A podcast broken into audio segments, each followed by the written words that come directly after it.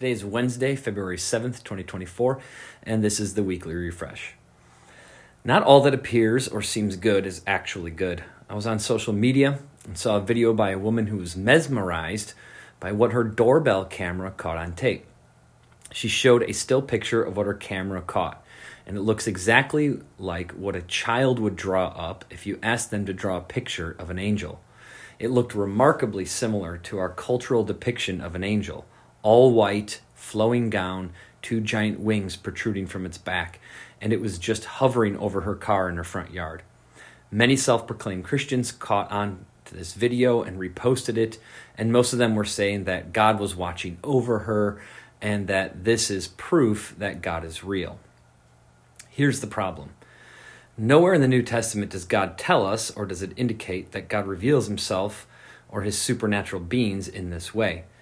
Neither does he communicate to us in any such form.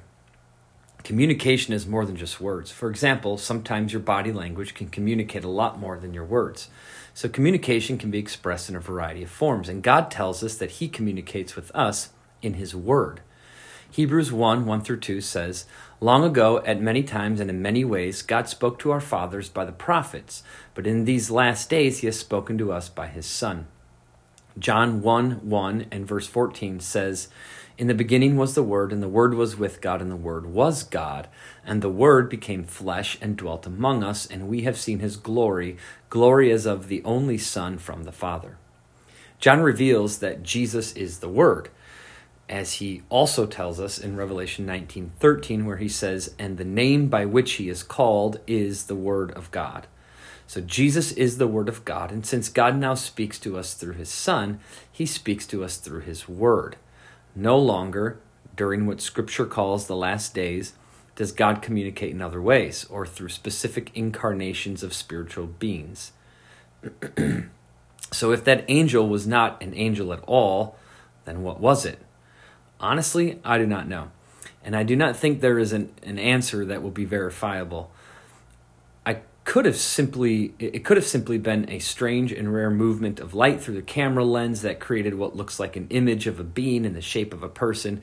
This is a reasonable assumption given that our brains are quick to spot faces on objects that are not actually faces because we are wired to identify human features even when it is an inanimate object. Hence, people selling their burnt toast for thousands of dollars because the burnt part of the toast reveals what looks like an image of Jesus.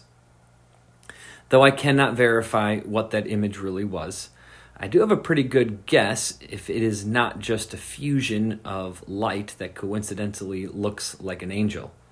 In 2 Corinthians 11:14, Paul writes, "And no wonder, for even Satan disguises himself as an angel of light." So it is no surprise if his servants also disguise themselves as servants of righteousness. Satan is not omnipresent or everywhere at all times, as God is. Rather, Satan is a singular being, though supernatural, he is limited to one space, uh, he's limited to one place in time and space, just as we are. So it is unlikely that this was Satan himself. But Paul just told us that Satan's servants, whom we call demons, also disguise themselves as servants of righteousness or as angels of light. It is not that God is unable to express himself this way, but rather that God has willed to express himself only through the Son, the Spirit, and his Word. Therefore, we can speculate that if this was not a random and coincidental movement of light on a camera, it could very well have been a demon posing as an angel, which makes sense since angels do not have wings. Why would a demon do such a thing? Don't demons only do harm? If that quote unquote angel did harm, then no one would believe it was an angel of light or of righteousness. So part of the scheme from the enemy is that as they pose as righteous, they must trick us into believing they are righteous. That is essentially what demons do through false teachers and heretics. They convey enough elements of what seems like righteousness to trick believers into following them and listening to them, so that they may deceive them once they've gained the people's trust.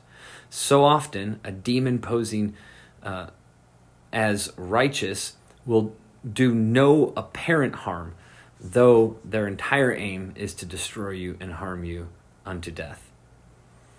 It is not difficult to assume that if a demon were posing as righteous, their intention could be to distract us from the truth and lead us into many mystical beliefs that do not glorify God nor genuinely satisfy us in Christ.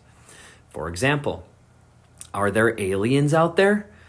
We tend to have more and more UFO sightings and strange things happening all over the world. And with every person holding a camera in their hand and with social media, those sightings and strange activities are becoming more and more apparent and hard to ignore. The only logical conclusion that many people can make is that there must be aliens out there, for there is no other way to explain these phenomenons. However, as Paul says in 1 Corinthians 2:14, the natural person does not accept the things of the spirit of God for they are folly to him, and he is not able to understand them because they are spiritually discerned. The spiritual person judges all things. So the world is without the knowledge of God because they are without the Spirit of God who interprets all spiritual things. Yet his church is indwelled by his spirit and able to understand things and spiritually discern what is actually happening in our world, and therefore able to discern when a source is righteous or evil. Essentially, it is possible that these UFOs and strange phenomenons that are happening all over the world very well could be Satan and his army of demons tricking the world or distracting the world with fear and wonder. But why? Well, why not? Anything that distracts people from the truth is effective for the enemy. Christians who think they've caught an angel on camera are the same peop- the same kind of people who are prone to believe that those mysterious experiences are from God even when God's word indicates otherwise. These people are being distracted from the truth. They do not know the word of God, so they cannot discern what is true and what is false, what is righteous and what is evil. And since Satan dwells in the spiritual realm, he uses his access to both the spiritual realm and the physical realm to disrupt believers from drawing close to God in truth. And he distracts unbelievers from truth by putting unexplainable phenomena in their path that discourage their search for the truth. We know that Satan comes to destroy, as Jesus and Peter both warn us. And we know that he blinds the eyes of unbelievers, as Paul says in 2 Corinthians 4 4. So it should not be strange to us when we see unexplainable things going on in our world, and we also see the world running down the rabbit hole of confusion and chaos. Now, it is important to note that God can do mysterious, supernatural, and angelic works that are likely unexplainable to us, but even those must be in line with the truth of God's Word. I've heard many stories of mysterious ways in which people have been saved from harm due to an unexplainable work that seems to only be answered by the work of God or one of his ministering angels. Those stories must also be spiritually discerned through Scripture and by the Spirit so that we do not wander off into mysticism. So, instead of falling for the for all the interesting unexplainables in this world, as followers of Jesus, we find some very clear instructions for how we are to operate.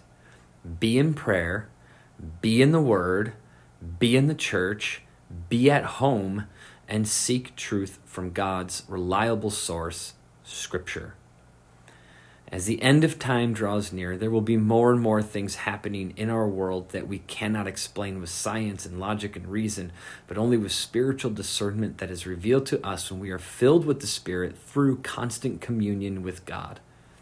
Keep yourselves from these silly myths and ideas of aliens and angels or whatever else will come to light as time goes on. Stay in tune with God's communication. Trust His word alone, and in doing so, we will not fall victim to the enemy's attempt to distract us from what matters most to the believer Jesus. And as Jesus transforms us into greater purity, we will develop the mind of Christ by which we will be able to navigate this confusing and chaotic world.